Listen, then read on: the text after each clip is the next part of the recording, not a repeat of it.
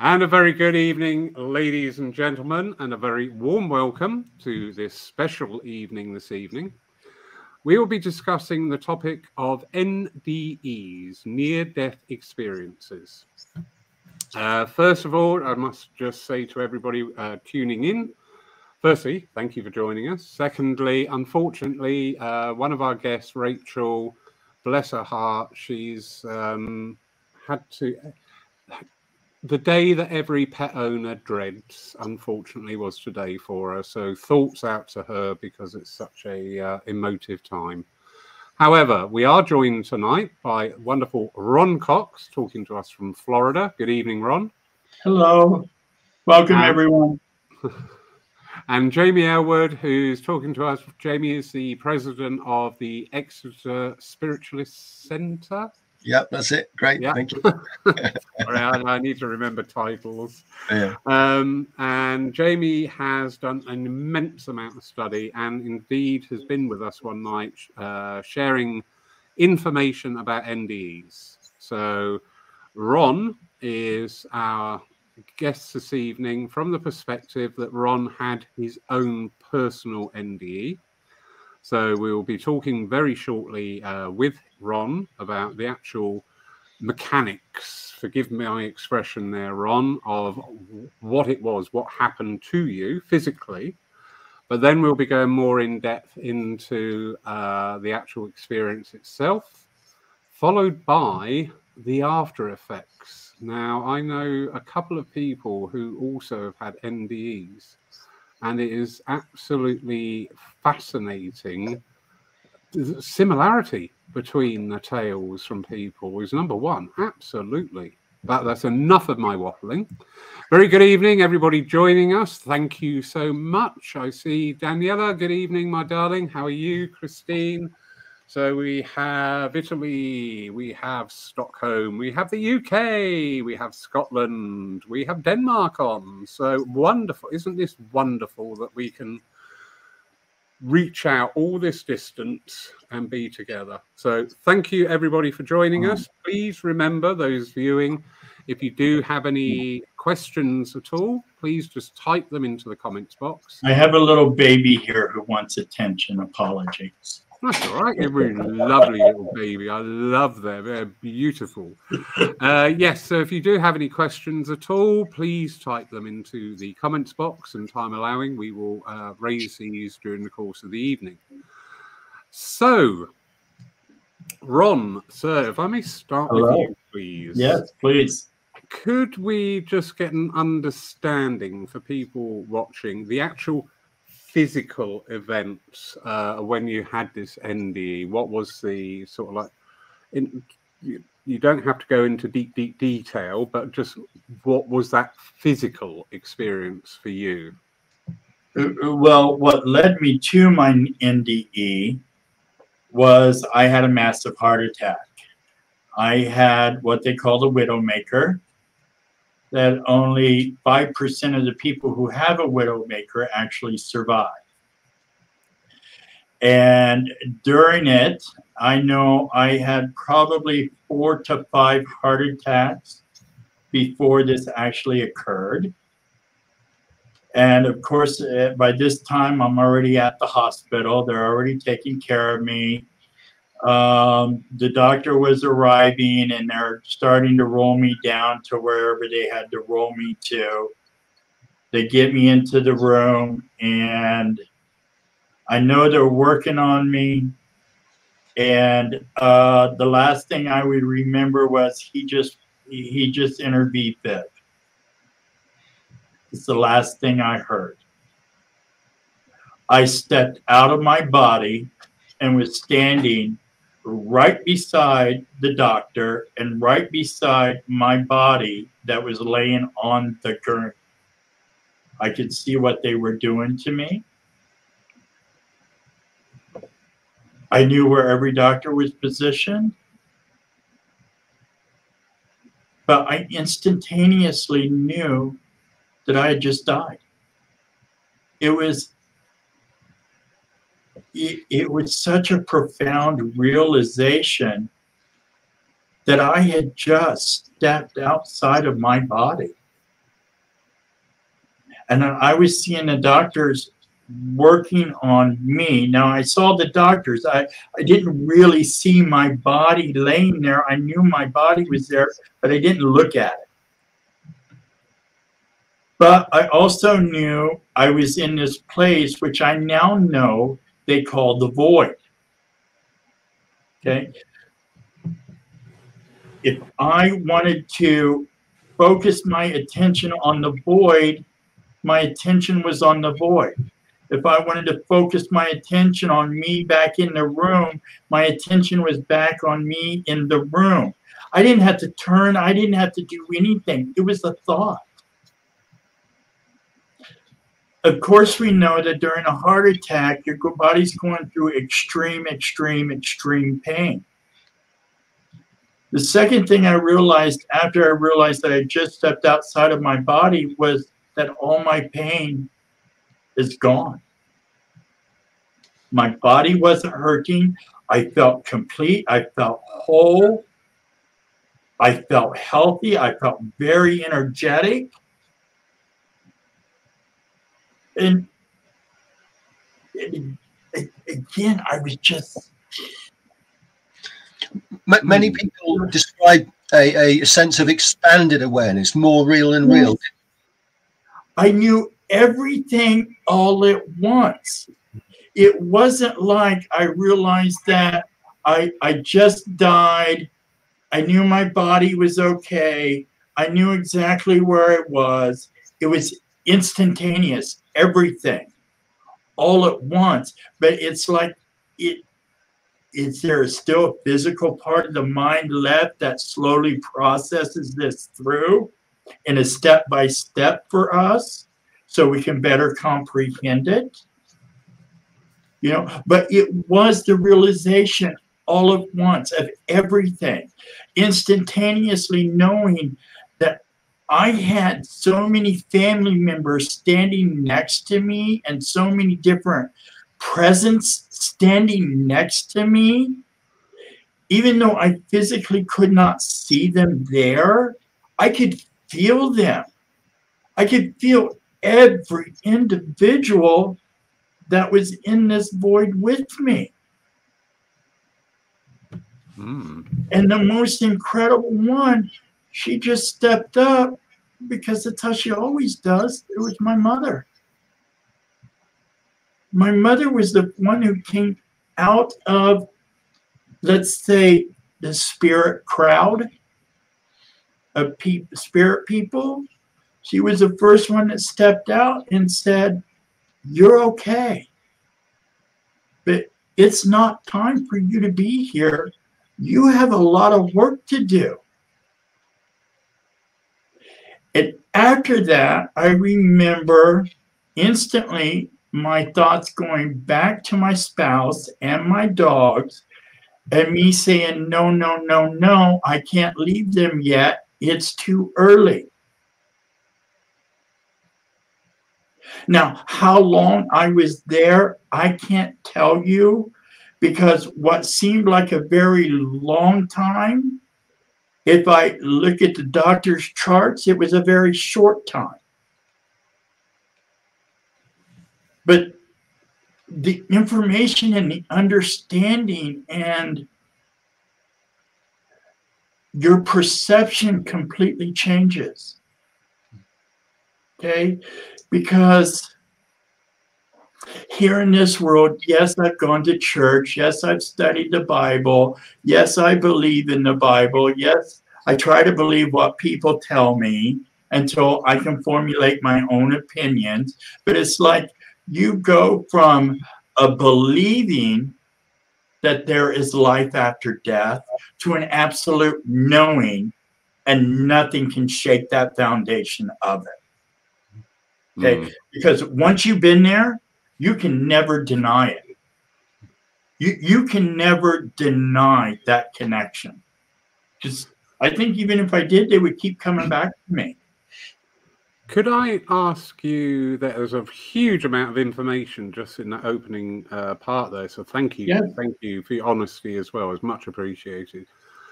You said the void. Now that struck a resonance with me in in an easy layman's term, what what how would you describe the void? Going into the room, closing all the doors, drapes, and curtains, and turning off the lights. Thank you. That the door, the door may separate me from the people in the other room, but really the door is not the obstacle for me to know that they're there because I can mm-hmm. feel their presence. So this this was a sense of blackness, was it? Because lots yes. of people report that. Yeah, yeah. Yes. Yeah. Said, unless I was looking at the hospital room, right. unless I was looking at the room that I was in, then I hmm. could see everything. I remember this doctor had on this funny looking cap, and I couldn't figure out what it was. And they were actually strawberries. A black cap with weird looking strawberries all over. And I thought, well, that was really strange. Mm-hmm. so, what would so, be the significance of strawberries on a surgical hat? so, so, that, that that wasn't real, or he was really wearing one with imprinted. He was really wearing that. yeah, well, I find that absolutely fascinating. Um, many years ago, I went on a physical week uh, course, and in one of the meditations, I it was later described to me by the uh, course facilitator who was speaking in trance. I went to a place and I was not very keen on it. I just it, the only way I could describe it is the total absence of everything. You know, if we shut our eyes, we still see sparkles, don't we, behind our eyes? Yeah.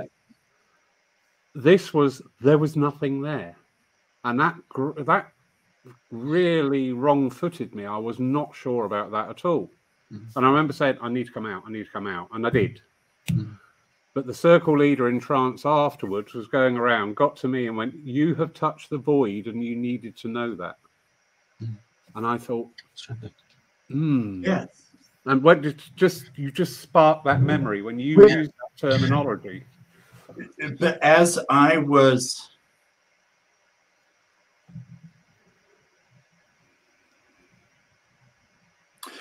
uh, well, I can't because everything was so instantaneous. Hmm you know, and the knowing of everything going on was so instant. Do I know if there was a time where I was in the void where nobody was there with me? I, I can't say that I do or I don't. I don't remember that. Um, I just know that I was surrounded by a lot of people. And yeah, I experienced a lot of death in my life but the very prominent figure was my mother. You know, and go ahead. So, do, do you think this void is the cause of why some people um, feel that they have a, a, a, distressing NDE? If they go into this blackness, now often people will just feel this tremendous sense of peace. But do you think the fact that it's all black and all dark um, that actually perturbs them, and therefore they interpret it as a as a, a, a frightening NDE? I could see that. I could see that because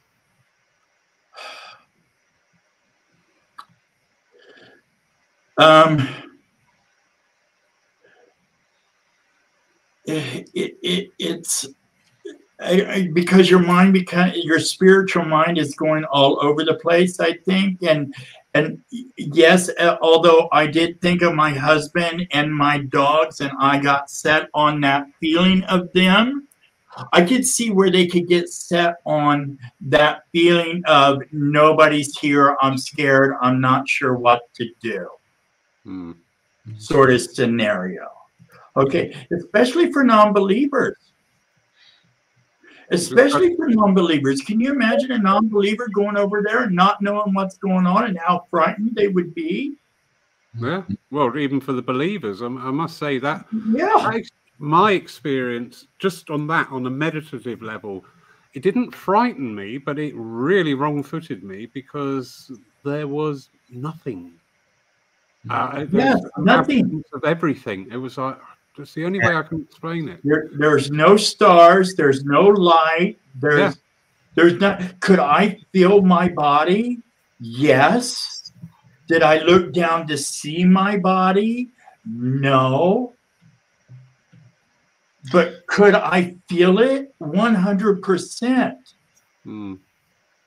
Daniela here. My legs, I could feel my arms. I could feel my torso. I could feel every inch of me. But I never, I don't ever remember looking down to see what my body looked like.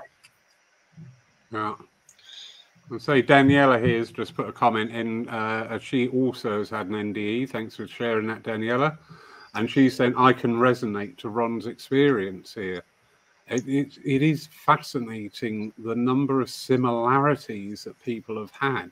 Mm-hmm. Uh, not every story is the same. However, there are these remarkable similarities going through. Right. Jamie, uh, you have the notes there from Rachel from a previous study with her that uh, she's yeah, kindly yes. consented yeah. sharing tonight. Yeah. Is there anything in those notes relating to that that particular moment? Not, not to the void. Um, uh, Eben Alexander, um, I think, referred to it as an earthworm's um, eye view of it. So, so that seemed to me a similar description. I'd be interested. I mean, can we bring Daniela in? Would would, would she be interested? And she can she can give us um, some. If you're willing to, Daniela, my darling. Uh, I'll send you an invitation.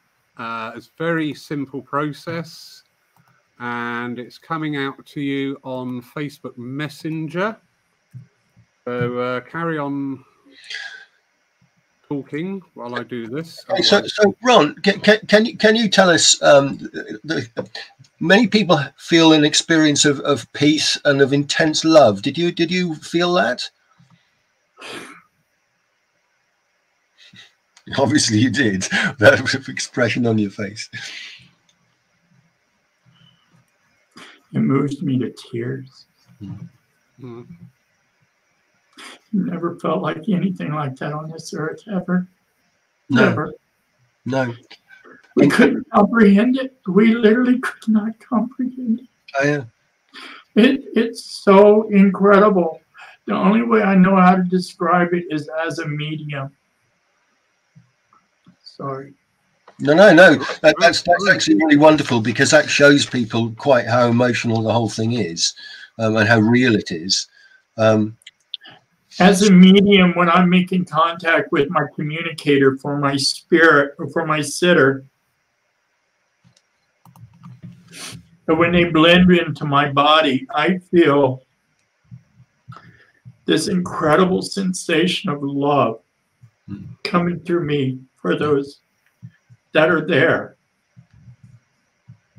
And I always say to them, because my body is full of goosebumps, I always say, I wish you could feel this. Yeah. I wish there was a way that I could get you to feel the amount of love that is coming through the spirit world for you.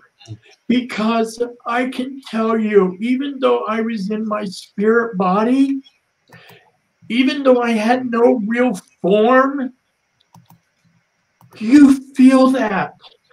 You feel that on such a level hmm. that is is absolutely incomprehensible.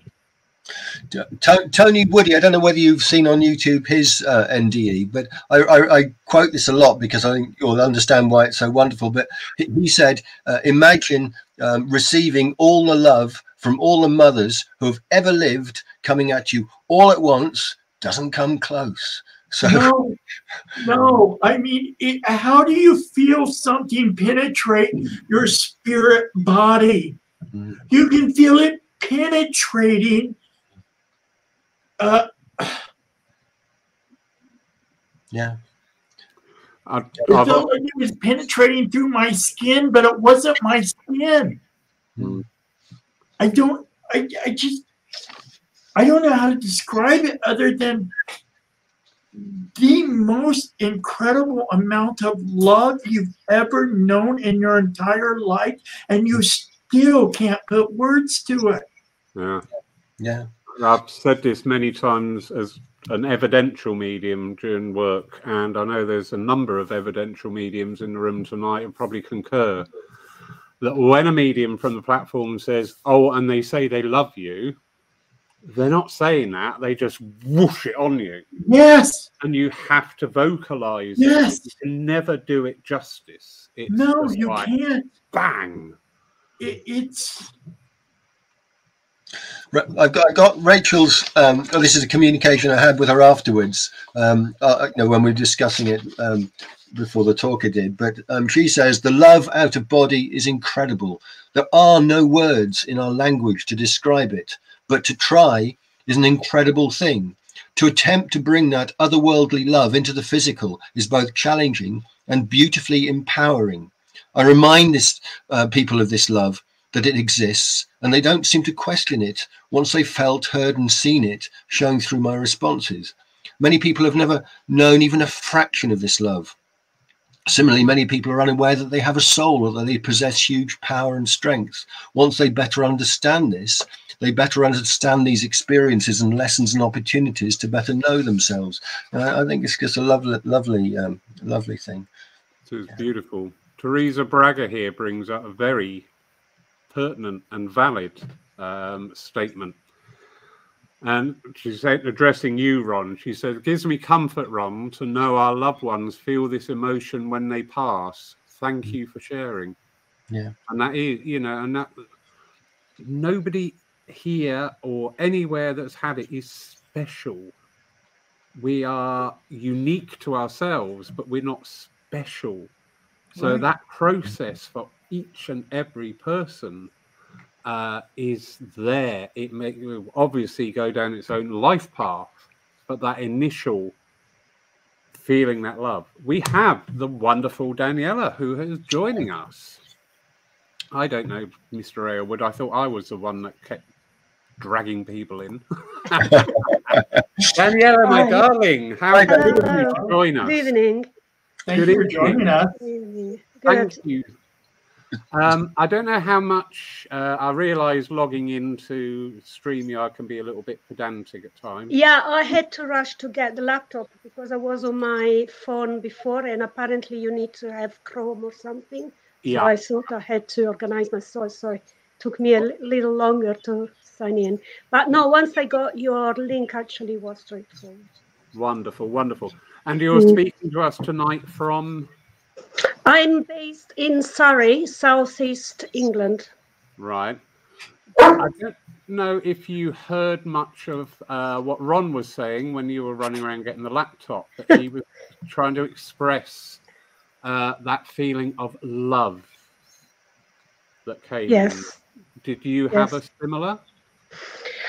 Um, after I kind of understood or got around to understand what was happening to me, um, I had this um, reassurance.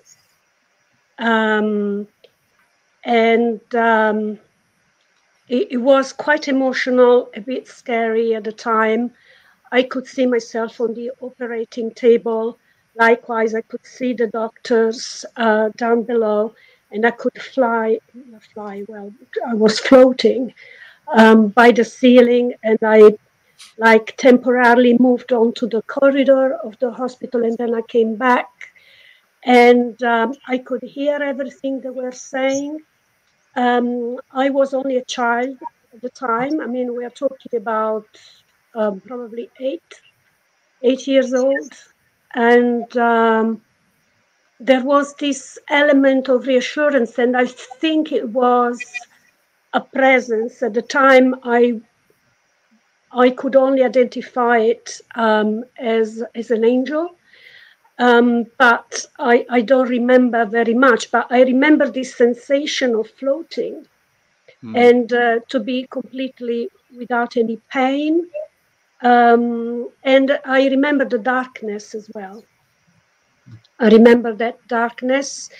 Um, and I was, although I was like in spirit, but I was feeling very cold um, at the same time. So it was, um, I don't know how long. Again, like Ron was saying, you have you lose completely the sense of time. So I, you know, could hear them, you know, talking about even having a laugh while doctors, you know, operate and everything. Um, and uh, obviously, um, I was told that at some point afterwards that I had some breathing difficulties, so they might have lost me for a little short instances. I don't know, mm. but this is what happened. Yeah. And can I ask, did, did, did you have a life review in your experience? What do you mean life review? Well, lots of lots of people, not everybody, but quite a number who have NDEs experience every second, every thought of their entire life, um, and oh, I see what you mean. Time mm. to ponder, you know, about the right and the wrong and things like that. No, because I think at the time I was too small. Yeah, yeah. I was only eight year old, so. Yeah. yeah. But I, I, this is a bit difficult, but um, indirectly I have experienced something extremely powerful last year. Mm-hmm. Um, uh, exactly about a year ago, on the 1st of April. Um, my uncle dying of COVID. And uh, basically, I intuitionally, I knew he wasn't well. I connected to his soul and uh, it all combined time wise afterwards with the time of his death because I texted my auntie at the mm. time he was dying saying that I was in touch with him. Yeah. So what happened was that I got I um, uh, I was with him mm. and um, he was i knew that he was sort of in coma so i thought probably i was accessing that Mm. And he was in a very, very dark place, like not place, but room sort of thing, you know, in spirit. And um, I said, um, Uncle, don't worry, I'm here with you. And I said, Can you see, can you see Grandma? And he said, No, I can't see her, but I'm a bit scared. I don't know what's going on. And I said, Don't worry, you are being looked after because I could see spirit waiting to um, they were all around him, but he couldn't see them yet. But I, I could. And I said, Look, they're all here. Don't worry. Very shortly, you might be able to see a light, but don't worry because, and it was like a waiting room. That's the best thing I can describe mm-hmm. it. Mm-hmm. It was a waiting room, and suddenly there was a light, um, like a tunnel light appearing. And then he said, Oh, I can see them. They are here. But I'm very scared because I don't know what's going on with me. And I said, Don't worry, uncle. You know, I'm here. We are all around you. You know, you you will, you know, you will be fine. And um, and that was so emotional. I mean, I mean, that I experienced it, that I could feel the sensation, the closeness to my NDE, actually, what he was going through. Mm-hmm. He, he was passing, he did pass. Um, exactly in, in those 10 minutes, I connected to him via the text messages I, I had been sending. I had prepared a grid around him to support the light around him and everything. And I, I can see that as I'm talking, I'm just blushing and I'm becoming a bit emotional, but it was an extreme, never happened to me ever before. Mm. And um, it was like a very unique experience to be there and uh, to be of service to him, mm. you know, and uh, to understand that he was going through. Yeah. Now, again, you know, these these deathbed coincidences or communications are really really common. I mean it might be, mm-hmm. might be useful just to just to go back to, to this business where both of you um, uh, were able to um, witness things that were really going on. You know just for, for people who, who are watching we need to understand the significance of this because when you have a cardiac arrest uh, within seconds the blood supply to your brain shuts down Okay. So, so if the brain were to create consciousness, the brain is out of it, completely and utterly out of it. Yet here's two people um, having memories that are formed when their brain is out of the way and expanded awareness. Um, and, and, you know, it just shows that they're, you know, and if they were hallucinations, they wouldn't be seeing things that were right. real. Okay. Yeah. And, and, and all uh, brainwaves stop. I found out through research, my own research, that the moment you have a massive heart attack, everything cuts off. Typically, where a dying person, their brain waves will keep going on. Only in a massive heart attack does everything all of a sudden stop. So you're right. How could I have that experience if I had no brainwaves? Yeah. They could not be dreams. They could not be hallucinations because yeah. there are no registerable brain waves. Mm-hmm. Yeah. Also, yeah. in this time, uh, we had a conversation before we went on air this evening. And Ron, you brought up yourself about this um, communicating with people not uh, predicting their passing, but just having that knowing, that understanding. Now, mm-hmm. when Daniela's story was coming out there, I was just thinking, oh my goodness. It's very similar. similar. Very um, similar. Um, Funnily, you say that, Laurie, because there is a story about my grandfather. Apparently, he knew exactly that he would have the next Sunday because and that came to be known because a neighbor that was walking past that he came across said something about the next weekend and he said well i'm not sure about that because i will not be here any longer. And um, and then i when i did a bit of research in the family i found out that my grandfather did have some psychic and medium skills but in those days in the 20s or 30s or whatever you know, the, probably people weren't talking as much today. Yeah, yeah, yeah. yeah. Granddad, no, no, no, no, don't bring that. Uh, he knew exactly. He and uh, based right. on his knowledge, which he trusted, he told my grandma to go and sign a document with him because he wouldn't have been around any longer, and she would have missed on his pension once he had gone. Wow. Mm-hmm. Yeah. Amazing. really good. Really good. Um, would it be appropriate moment to, to read Rachel's ND in in lieu of our absence? Because um, then both... Yeah, just one sec, please, Jamie. Uh, there's a question yeah. coming here from Sue Townsend. Oh, right, uh, yeah. Hi, Sue. just bring that up. And Sue's asking, we often speak of spirit as light, yet in the void it appeared velvety black.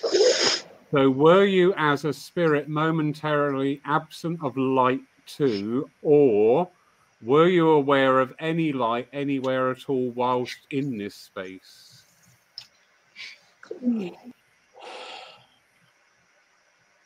So, Ron, you said when you were there, um, when you fo- when you put your attention to something, it was there. When you put your attention, but when the attention wasn't there, there was, as you described, the void.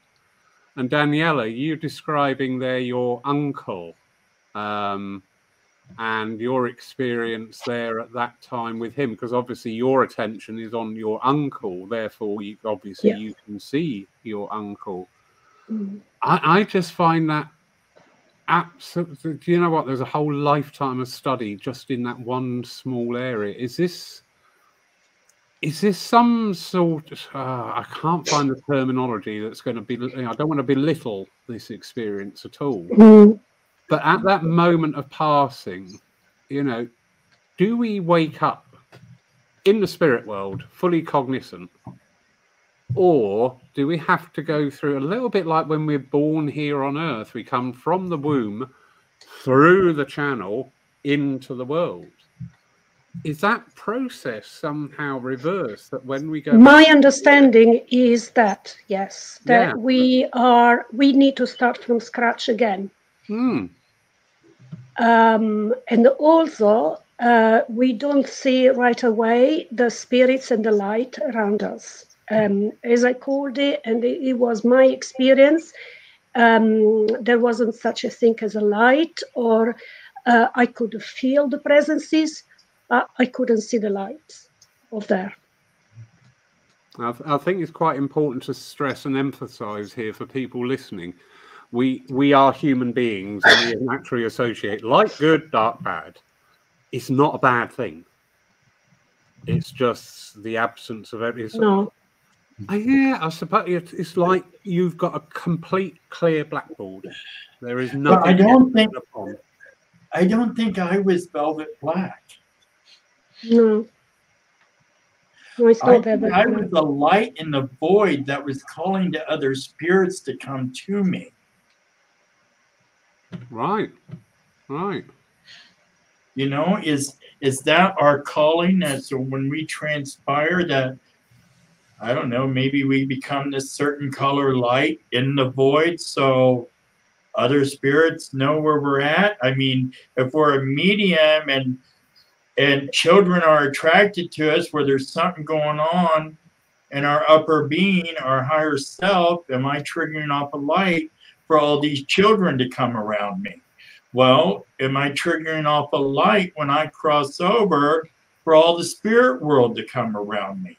Or is it automatic knowing in the spirit world that they know I'm getting ready to transpire? Mm-hmm. I just know it was instantaneous, but I can tell you, I don't feel like I was velvet black. Mm-hmm. Even though I was in the void, I could still see. That is you interesting. Know, I, I, I could see, but no, I couldn't see the spirits. But their presence was in such a way That's that it. I could see them through perception of the energy. Mm-hmm. You understand that, Daniela? Yeah, absolutely. I'm totally with you. It's difficult to describe it, but it's as close as it gets. It yes, is. totally. But it's not the light of the operating room wasn't filtering through. Um, but yet you never turned. You never turned around. If my thought was there, I was there. If my thought was back to where I was with my mother, that's where I was. There was no turning. It was instantaneous like that when the whole picture would shift. Do you understand that, Daniela? Yeah, absolutely. Absolutely. This Do you understand what I'm saying, gentlemen? Do you know what? I don't think we we may comprehend what you're both saying, but I don't think we'll ever fully understand it. When you mm. two are talking there, absolutely no disrespect whatsoever. you, are talking a slightly different language to what everybody else is talking about because you have had that experience. Mm. Yes. Where you know, if I if you were to try to describe verbally an orange without saying the word orange, you would struggle because right. to verbalize it and where you two are I, i'm just fascinated by this that you are on that slightly different energy to other people. It's not detrimental. Please don't think that it's not detrimental but it's it's just so intriguing that your experiences have put you into that place where actually probably you two don't really need to talk that much because it's just there and whereas we are trying desperately because we've got to put it into our 3D mind and try and. Well, we have to overthink it. Yeah. We put way too much thought into every process we do. You know, making a pot of coffee is not that hard, but we still don't want to do it. Yeah. you know, it's like great. The last thing I do before I go to bed is I have to make the pot of coffee. You Jamie, know? what do you think, sir?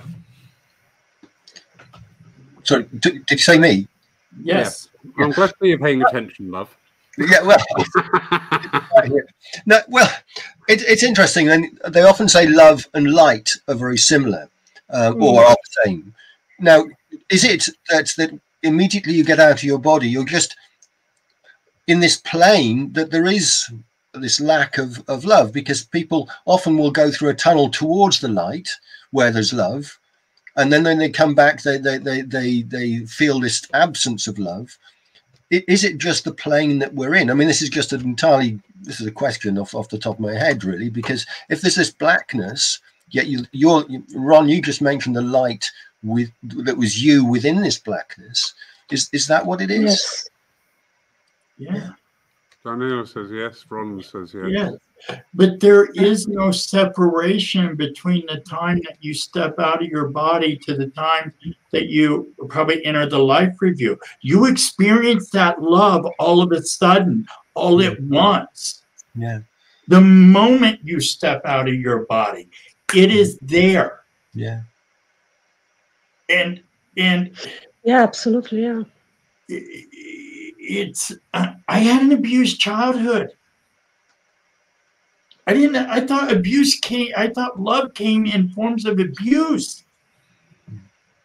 You know, if it wasn't physical beatings, it was verbal beatings, or it was being grounded for this or that. Yes, I'm 56 years old, but it still affects me. Mm-hmm. You know, but um, Sorry, I lost my train of thought. That's right. That's right. Don't worry. I think we, I think we are light inside. That is the truth because yes. we are like this battery of light, if you like. That when we leave the body, the, I just don't remember coming out. I just know I was out instantaneously. Instantaneous, exactly. And then I was like this. Um, firefly, you know, like kind of thing, uh, just like in the room. You know, I had lost my 3D body. Uh, actually, uh, if you like, my aura, I, I could f- sense myself having the same shape, the same height, the same everything, but I wasn't.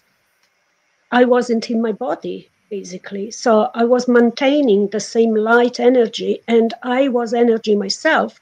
Uh, as we mentioned before, I could sense there were presences around me. Uh, I couldn't see them, but I could perceive them, and I wasn't scared. I was more scared when I came back into the body, and I thought to myself, "What the heck did just happen?" Mm-hmm. You know. And when and when I, I mentioned to my parents, they just like thought, oh, that was just the anesthesia. Yeah. And it was brushed off like that because I was a child. Yeah. But that experience stayed forever. And that's another wonderful thing. Because you were a child, no doubt you hadn't heard about NDEs before you experienced one. So where did you get this information from if it wasn't real? right. yeah. I mean, I'd heard about them. Did I ever study them? No. Did I go into any great depth into them? No. My my focus in life had nothing to do with spirituality or anything else prior to. My life beforehand was all about me, me, me, me, me.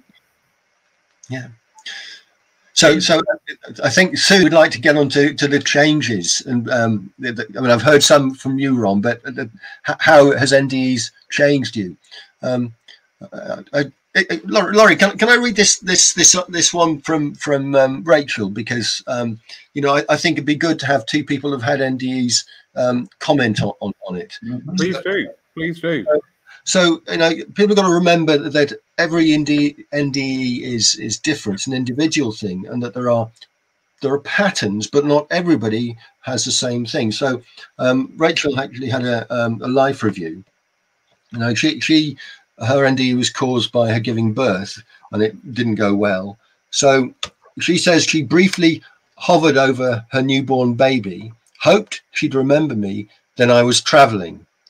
It felt like I was shooting through a tunnel, but I couldn't see any sides to it. It was dark, but illuminated. I was not alone.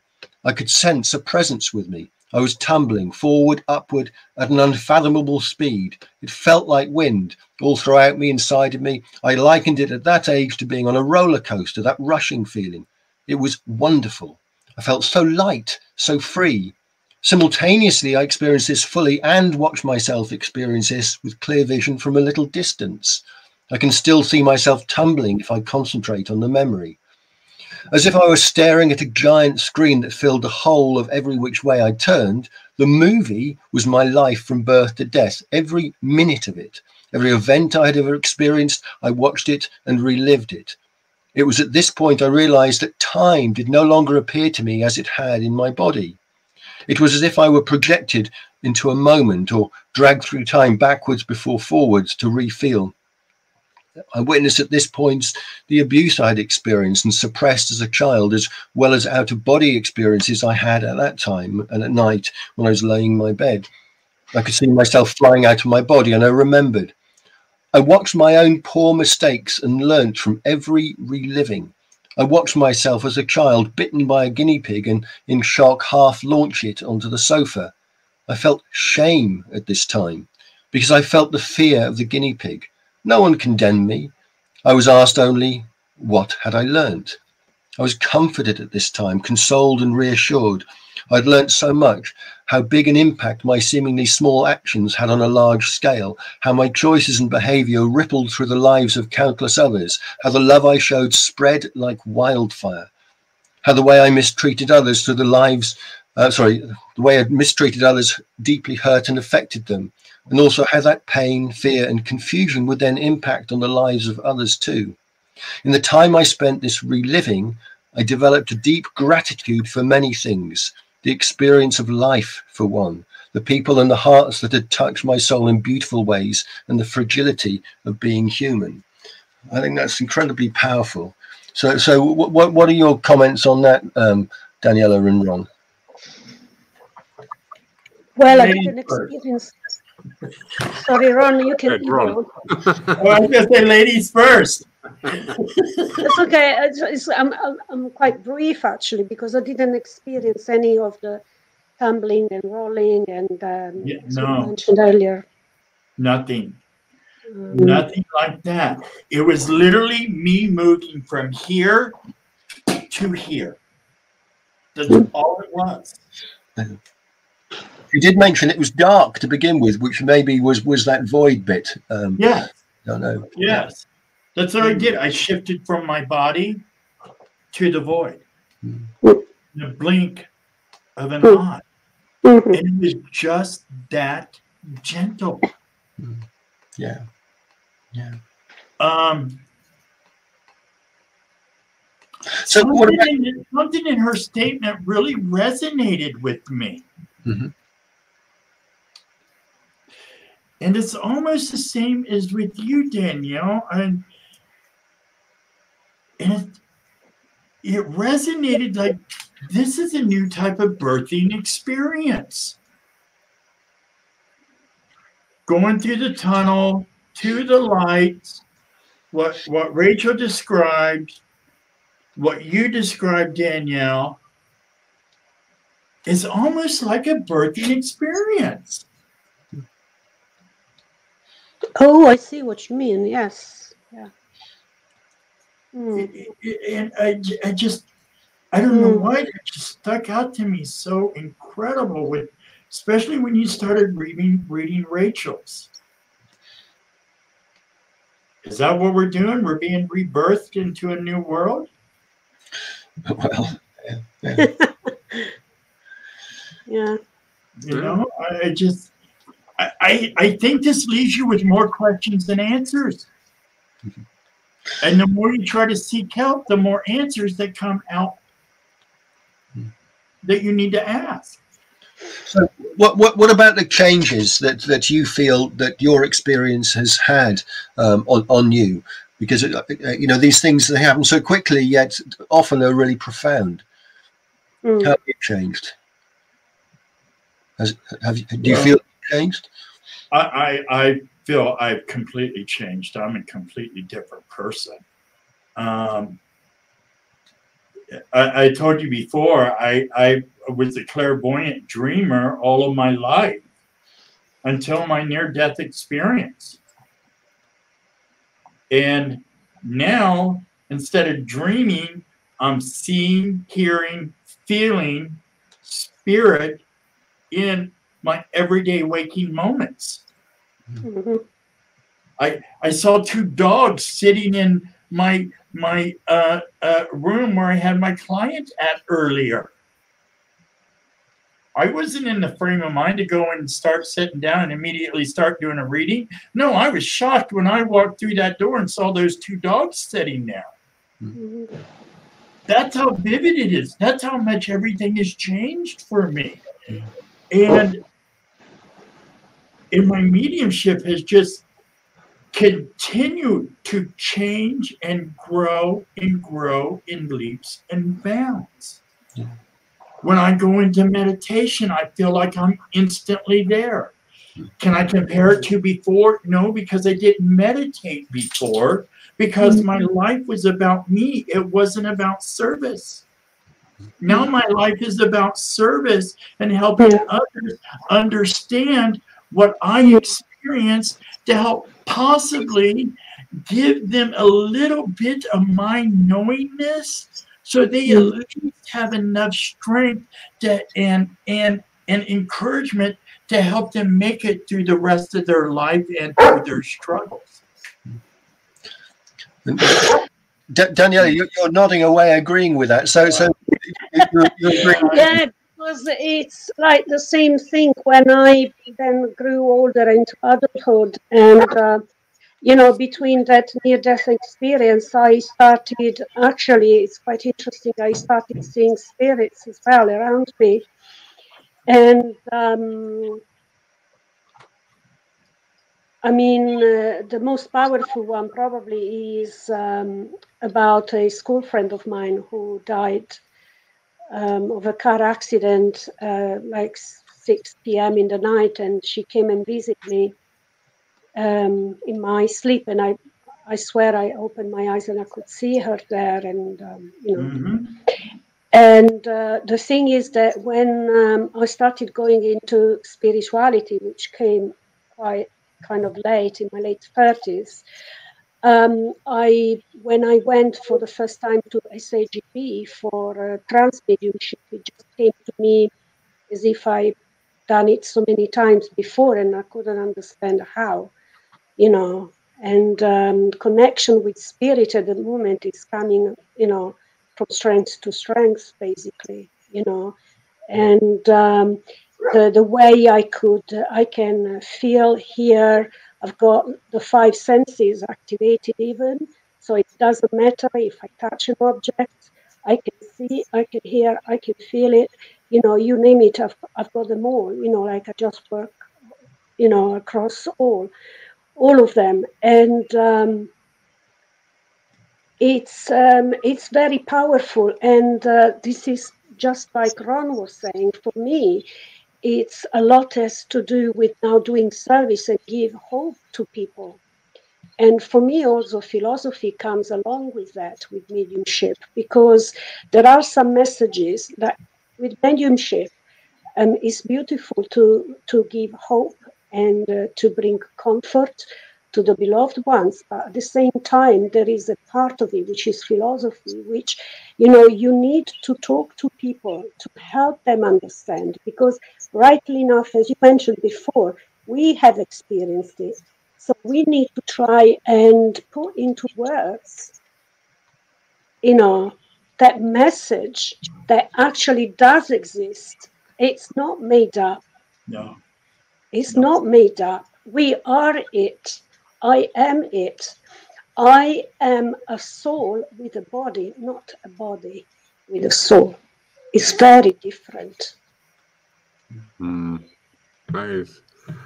You know, can I can I say something really quick? Yeah. I, I, just really feel like it's very important for me to say something here really quick. Okay. Our lives is about experiencing every experience that we can possibly have and absorb. Our life is is a culmination of all those experiences. Our characters are a combination of all those experiences. But without these experiences in our lives, what would we have to take back to source. That is why we are here. And that is why it is very important for us to live our lives. To live our lives not by society's standards, but by our very own standards. And to enjoy every facet of your life, no matter how deep, dark, and depressed you get, you're still learning something and even after you come out of that and realized what you've learned, it's still an experience and it's still enjoyment in life, no matter how hard it may be. So it is very, very important that we realize that these near death experiences are something that happen naturally and not something that we have caused by trying to take our own life. That is not what we're here for. Yes, everybody struggles. I understand people struggle and go through that. Please, dear God, please, I am here with no judgment, just open arms. If you're struggling, reach out. Reach out to somebody because suicide is not the answer. Life is. Mm. Okay? And and no matter how depressed you are, you are loved more than you could ever possibly imagine. It, that there.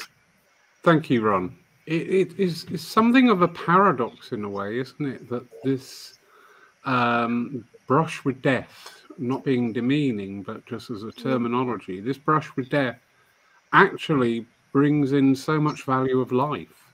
Yes. And the importance. Absolutely. Yes.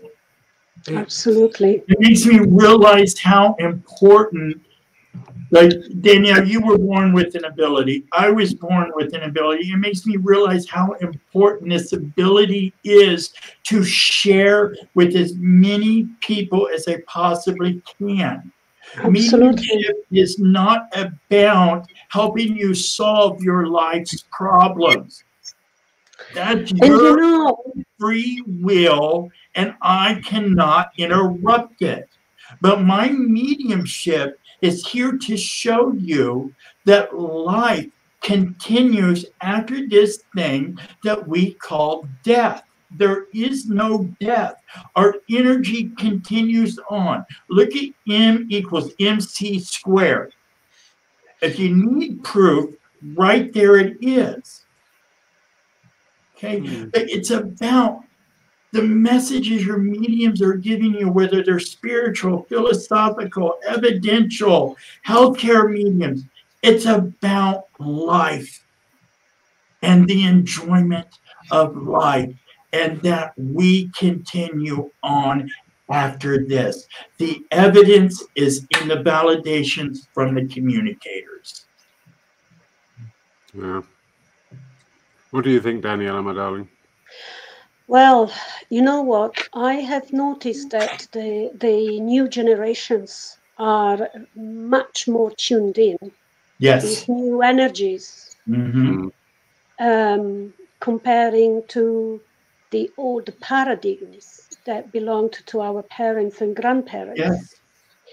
And I can see I work like in schools because I'm a qualified teacher, and uh, you I, I mean, it's like unbelievable what you see from these students in secondary schools, how much they are sensitive to energies, how much they believe.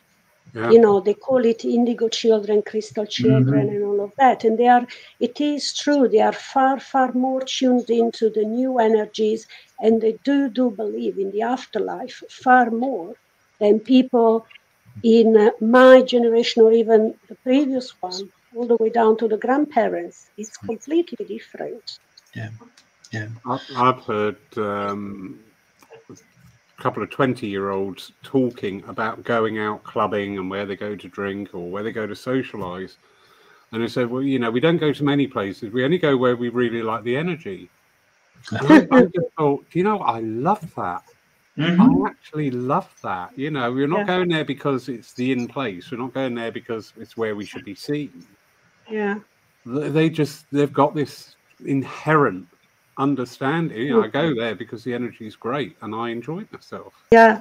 And it was just said as a just a glib statement, but I thought that's quite yeah. profound. That yeah. really shows something there. And uh, I have worked several times because I'm also a qualified crystal therapist. I've worked several times with teenagers, and a lot of them have admitted that they hear or see spirit. Mm. So I am a medium and I give messages, but at the same time, I love to work with the new generations because I feel, in a way, that my role is also to help them carry on and develop these. Because in 20, 30 years down the line, you know, our work as mediums will be completely different. I can tell you that for sure. Yeah.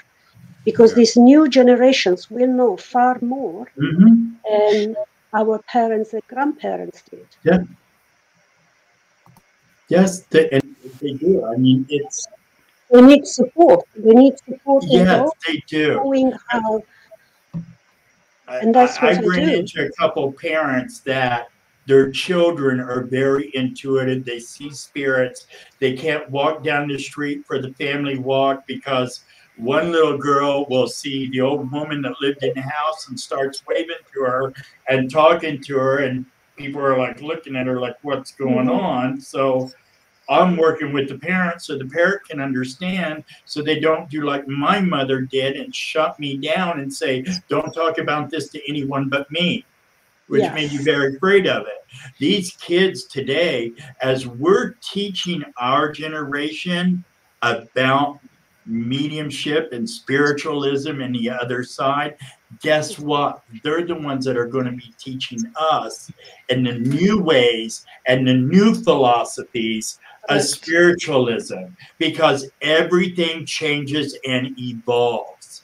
Mm-hmm. That's what this is all about the evolution of the soul. We can't expect our philosophy to stay the same way it was in 1850. It has to evolve. Yeah, yeah. If, if we want to, if we want to stay in that, the only people we're hurting is ourselves. Mm-hmm. I just wanted to, you know, going back to what we were talking about with our NDE experience. Um, the one thing that I must say that it's it's given me the, my my faith and uh, everything that happens to me, no matter how hard and how difficult, you know, I it's I'm a human being, so I need to process, go through the emotions and all of that. Right. But people tend to say about me that I'm very strong. I'm not very strong. I just had just had an NDE. Mm-hmm. Yes. yes. That gives me a completely different perspective, perspective. on things. There, there, are lots of common factors with, with people who have mm-hmm. So they come back and they, they so tend to shun organized religion. They, they tend to be um, to, to live life to the full and, and also do more for charity. Does that does that ring a bell? Does that what do you think about that? Mm-hmm. Yeah. Yeah. Well. Well. Uh, yeah. um, uh, does... I did. I did get something like that after I was being diagnosed uh, when I was 28 with a long-term lung disease, and apparently I had only two, three years to live. And um, obviously, it turned out that you know both science and my my science advanced, and my case wasn't so bad at the end of the day. But it is true that when you feel like you're coming in contact with with death, um, your approach to life and what you do, you automatically you start giving to others. And that's what it is, because you understand that, you know, you want to do all you can to help others, because helping others brings you out of yourself, which is mm. what we perceive being the love of God, mm. the divine and that's what the love is about it's about giving and this is and that's Laurie, as we were talking earlier on in our chat um, before the video, you know, like um, holistic, you know, mediums and healers, you know, we are automatically givers and we give and give and give. Sometimes we need to learn to just stop and heal ourselves as well. Yeah. But you know, it's it's to do with love, and there is this huge amount of love that comes from you, and you want to try and help others before you go. But not everyone have has this opportunity hmm. right. to experience this, right, yeah. Ron? Right, you're right. I, I, I know people in my near death experience group that even though they know certain things that come back with mediumship skills, they want nothing to do with it. Mm-hmm. Like, how can you deny that? How can you deny such a natural state of your being? Because we all are. You know, and how can you come back from after experiencing all of that and not truly believe in all of that? They are in denial. They're in the yes, they're in they're denial. in denial. They are too scared. I know people that have gone through this five different times. I've only been through it once. Hmm. And I, one gentleman I talked to, he's experienced it five different times, and he's still not in the full realization of it. How I, maybe that's the lesson. That's his lesson. That is his lesson. Yes. Yeah. Yes. Some people need to experience the same trauma over and over again until they get it. Hey, and I'm it's just not glad gonna I, go away. I'm just glad I got it the first time because I never got anything the first time in high school.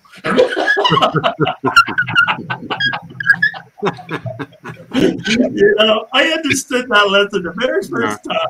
we don't need that. We don't need that repeating. Thank you. Um, you know, it, it, it, it, it, it, is, and you, you know, we've all said and seen people dressed up in whatever fashion, whatever, however they want to dress and however they want to express themselves. And if you're out at a restaurant on the street side, you'll hear other people commenting about it. I think I'm no, no longer judgmental. It's like, oh, let him live his life. He's having a fabulous time. I must say, we live in a, in a society. Fortunately, society is changing a lot these days. Yes. Unfortunately, not for the right reasons, right? Yes. But we can sense in a modern society how the mentality is opening up because we've been hit by COVID big time, and a lot. And this has shifted mm. a lot. Mm has mm. shifted a mm. lot the society. People were forced to go inside within themselves. Mm-hmm. First of all, and now the war in Ukraine, horrible, such mm. a disastrous. If I think about it, I become emotional again. Right. I mean, how can the society ignore this? So one way or the other, we are all becoming aware that that you know, we need to come out of our egoism and start giving and supporting others. That that is really interesting. That is, yes. Um, during the COVID era, many, many, many people uh, were forced to face their own mortality, which is something we never dealt yes. with. Correct. Um, you know, how many people on here tonight have got their wills written out?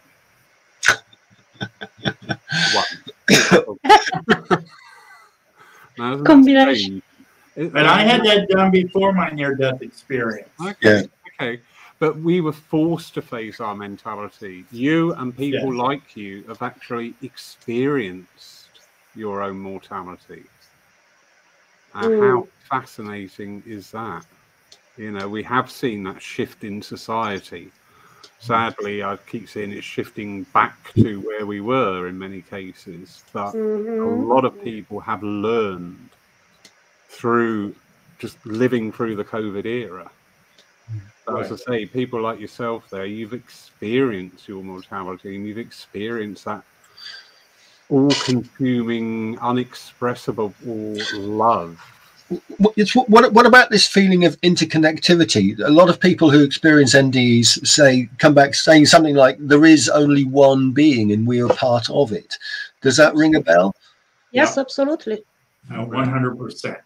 Be, Because you know, you know, if say you got something wrong with your foot, you wouldn't blow it off, would you? It's it's it's no. your foot. You you try and understand what's wrong with it, and you try and fix it. And, and um, I think um, Christine Stewart, I can't remember the exact quote, but she wished that everybody would have NDEs because she said if they did, there wouldn't be another war, there would be no poverty.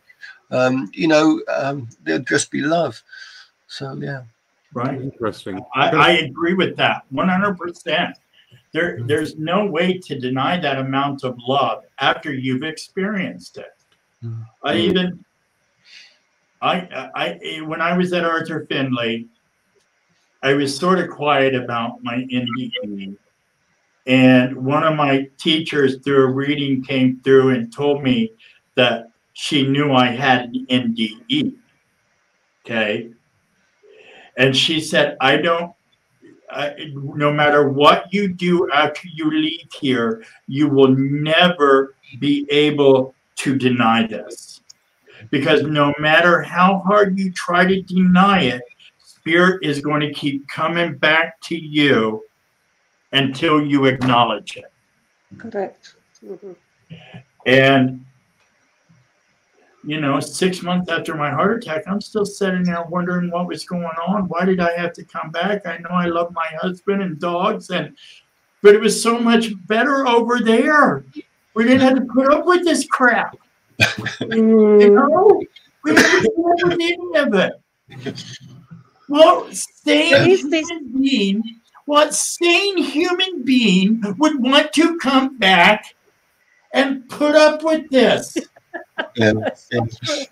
We, we, I mean, we were, yeah. We, we were talking about this before um, we went live. Now, if I can find um, uh, Rachel's comment, I know that I can quickly, um, but but but basically, it's it's this struggle between wanting to um, to tell people how wonderful it is, and also to make sure you, you tell them not don't try and join them too early because yeah. life is and laughing away. But yeah, I mean, I'm sure we've all been there, want, want, wanting to, to sort of join the other side sooner. But you know, life is a gift, uh, and uh, even the tragic stuff brings brings lessons and brings benefits, right. and, and we grow from it. And right. and it's no good sort of um, skipping off early because that doesn't solve anything, and we'd only have to come back and learn the damn lessons again. My, when I looked into this, I um, over the time, my understanding is that we are born because it's a gift that we got um, from spirit to experience life on earth mm. and for us to learn the lesson that lessons that otherwise we wouldn't be able to learn mm. for instance they say that angels were never born on earth unlike for instance the ascended masters right?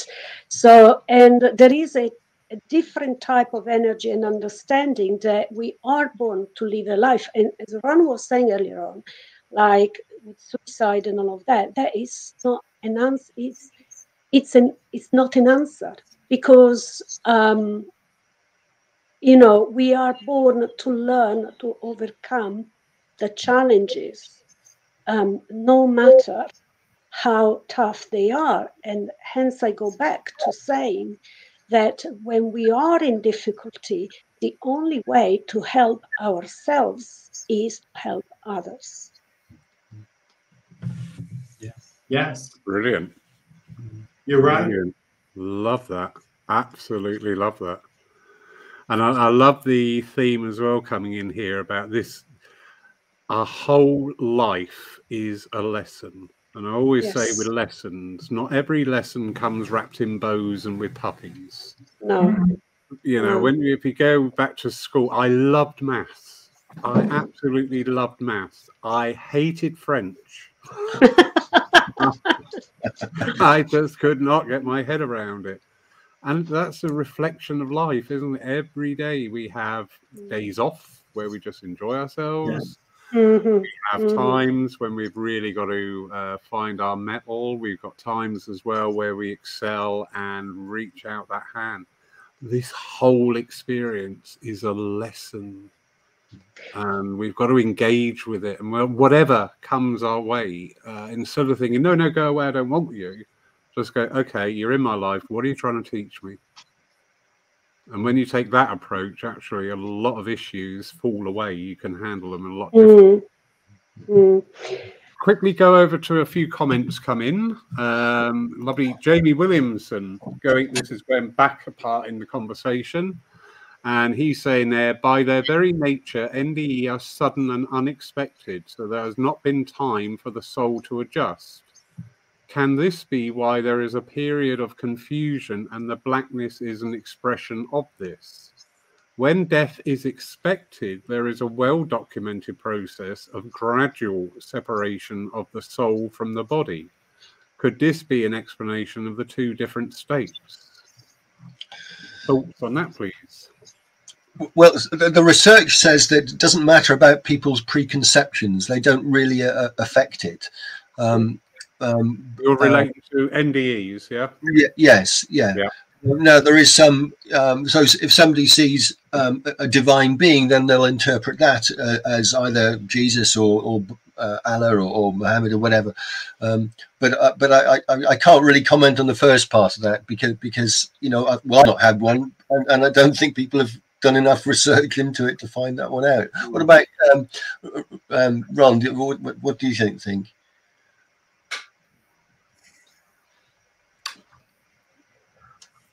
Well, again, I didn't experience confusion. Yeah. There was no confusion. Hmm. I knew exactly where I was, what was happening, everything instantaneously. I don't know where the confusion is coming in hmm. because there's none. the blackness, I think, is the void or the place we go to before we make our decision do we want to travel forward or do we want to come back? That's how I interpret it. I think everybody else's interpretation could be a little bit different, but there's no confusion. Um, and I don't even think during the gradual separation of the body, when when we know we're going to die, I I don't Hmm. I mean, there are theories saying that, like for the elderly, because they know that they're coming to a natural end, you know, they are like, they come to a state of serenity and acceptance.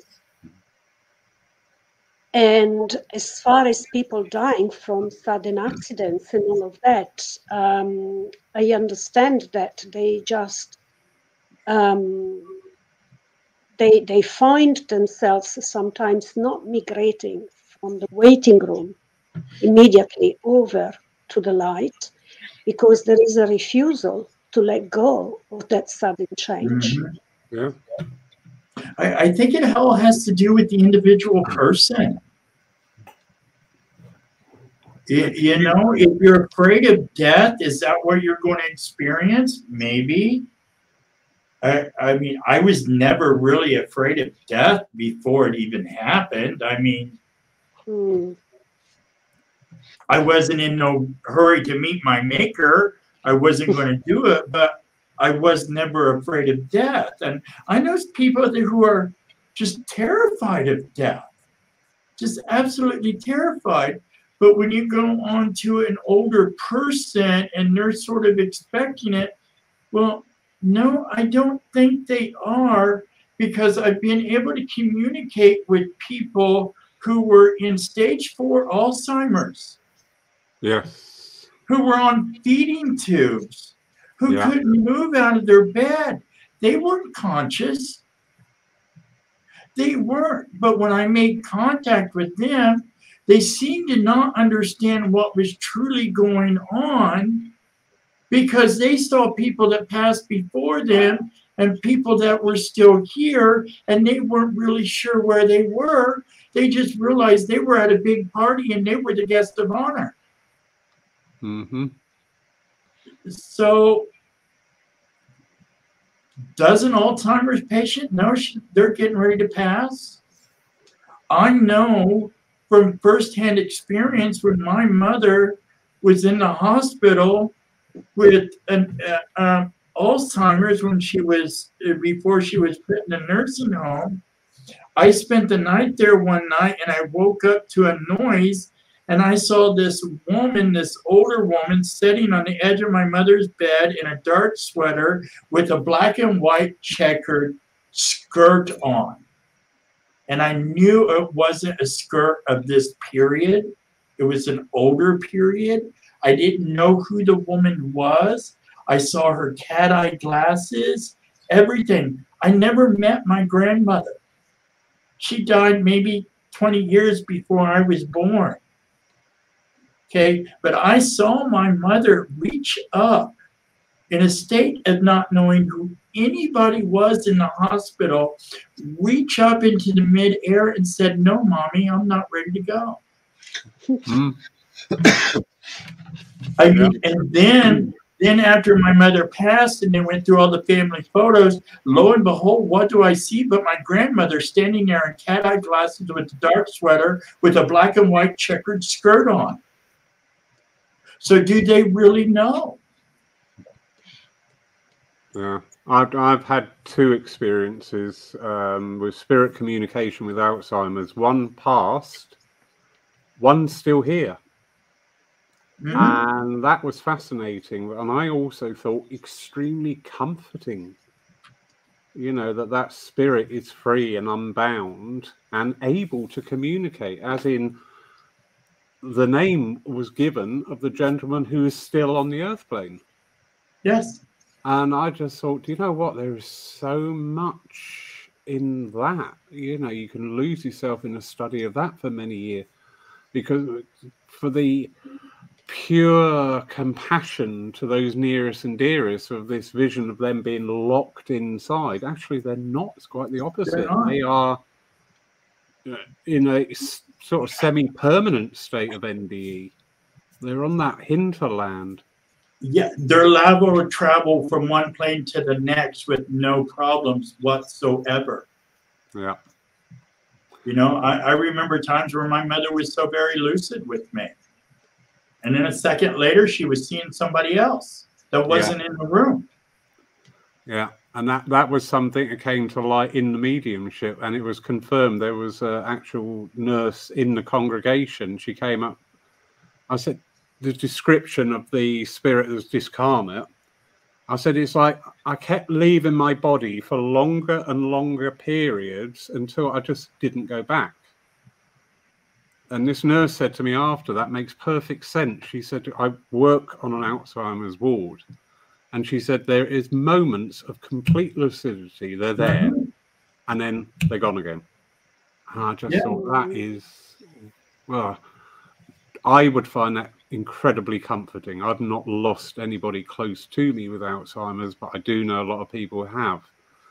And a very common thread with everybody, it's like you, you keep losing them every day mm. from our perspective. And how terrible is that? But getting back to tonight's topic, uh, Tony Goswell here just brought out a statement. As a teenager, I had a similar experiences. I think I mean NB. NDE. Not you haven't got an OBE yet, Tony. I know you're on Out of body experience, Laurie. Yeah. uh, and she's just saying, I understand totally the void being black, but light at the same time. I felt totally at ease, alone, but not alone. I was aware at these times, totally loved and guided. In a way, it was a little like being in space. So, yeah, again, yeah, it's commonality coming yeah. in. It's great. It is. It is like being in space. Yeah. The only thing I'm missing is the nebulas, the constellations, and I would have loved to see that. we will. You know, my little Star Trek Voyager going through, you know. we will one day. We will. For all you Trekkie fans out there, ladies, gentlemen, we are drawing to a close here. Um, if I could ask the lovely Daniela, thank you so much for volunteering to come in tonight. It's so much appreciated. pleasure. And a pleasure yeah. to meet you as well. Absolutely. I've seen you in Zoom rooms. I've seen you here and seen you down there, but I've never actually conversed. So wonderful. Um, just a a short synopsis on the NDE and uh, not the change it has brought about you, just that that wealth of understanding that you've taken from that you know because if if those of us who have never experienced this would be very fearful mm. of an nde you know having that time we we would be absolutely mortified at the thought that's probably the totally the wrong word That you have been there so what would you say to people about you know what was that that core thing that you bought back and gone, do you know what? I'm really going to work with this?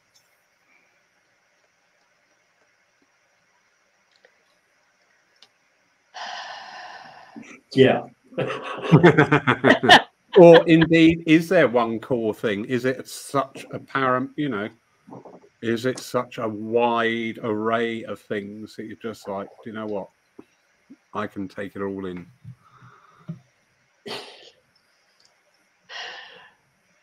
You see, the experience it's so powerful and overwhelming to us as human beings that can be it's difficult to find the right words to describe yeah. it but what brought into me is the knowledge understanding but above all, uh, an unshakable faith that we are just uh, passing on earth. We are just experiencing earth and we are moving on. Mm. And I feel that as mediums, we do exactly that when we pass on messages. Um, but we um, may have different skin height, weight, but in essence, we are just light and we are all ab- absolutely all the same in the light when we pass over.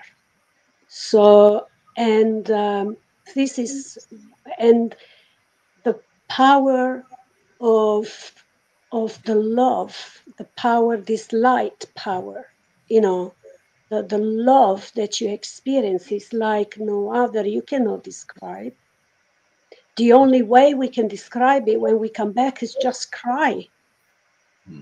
when i think of it i try not to tap in it at the moment because i would start sobbing probably Absolutely. because it's so powerful it's so powerful so just believe just believe and if you don't you know there will be ways to understand when time comes how powerful it is. Myself and Ron, we were meant to at the time we did because probably we were meant, not probably, we were meant to do what we're doing today. Yeah. Because at the end of the day, to me, having spoken to other NDE people, people experienced who have experienced it, it's a life changing experience. Wonderful. And they haven't gone on to becoming mediums, but they have a strong, they've developed a strong connection to spirit. Mm. They can see and they can hear. There is something with the NDE that cannot be explained. It's like a soul calling. It's a soul awakening. Wow.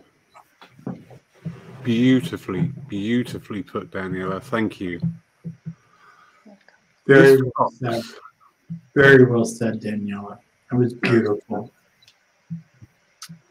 Absolutely brilliant. Ladies, gentlemen, thank you so much. Everybody joining us and wonderful comments coming in here from across the world. How beautiful is yes. that? Thank you, um, everyone. Fascinating night. Absolutely fascinating. We here at Paul will be back online tomorrow evening where we have a Lyceum night. So the subject will be anything appertaining to spiritualism. And we have a medium talking to us who will be down with us in person in April. Uh, Mr. Bill Rich will be talking. Some of you may have noticed up in the top corner there above Jamie's head, there is a little dedication there we offer the opportunity here at Paul that if you would wish to remember a loved one, uh, that you can actually sponsor the fees for our online activities, and we will put the dedication up there on the screen. It leaves me now just to say, Daniela, well, you were sat there innocently at home, weren't you, love? you, you sat there, ah, la, la, la, la. Oh, I know, I watch this. Nothing comes by mistake, right?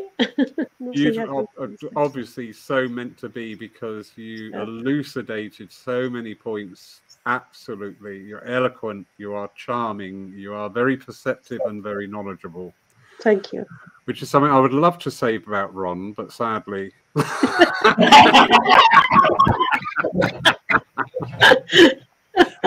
I guess you can tell we're friends.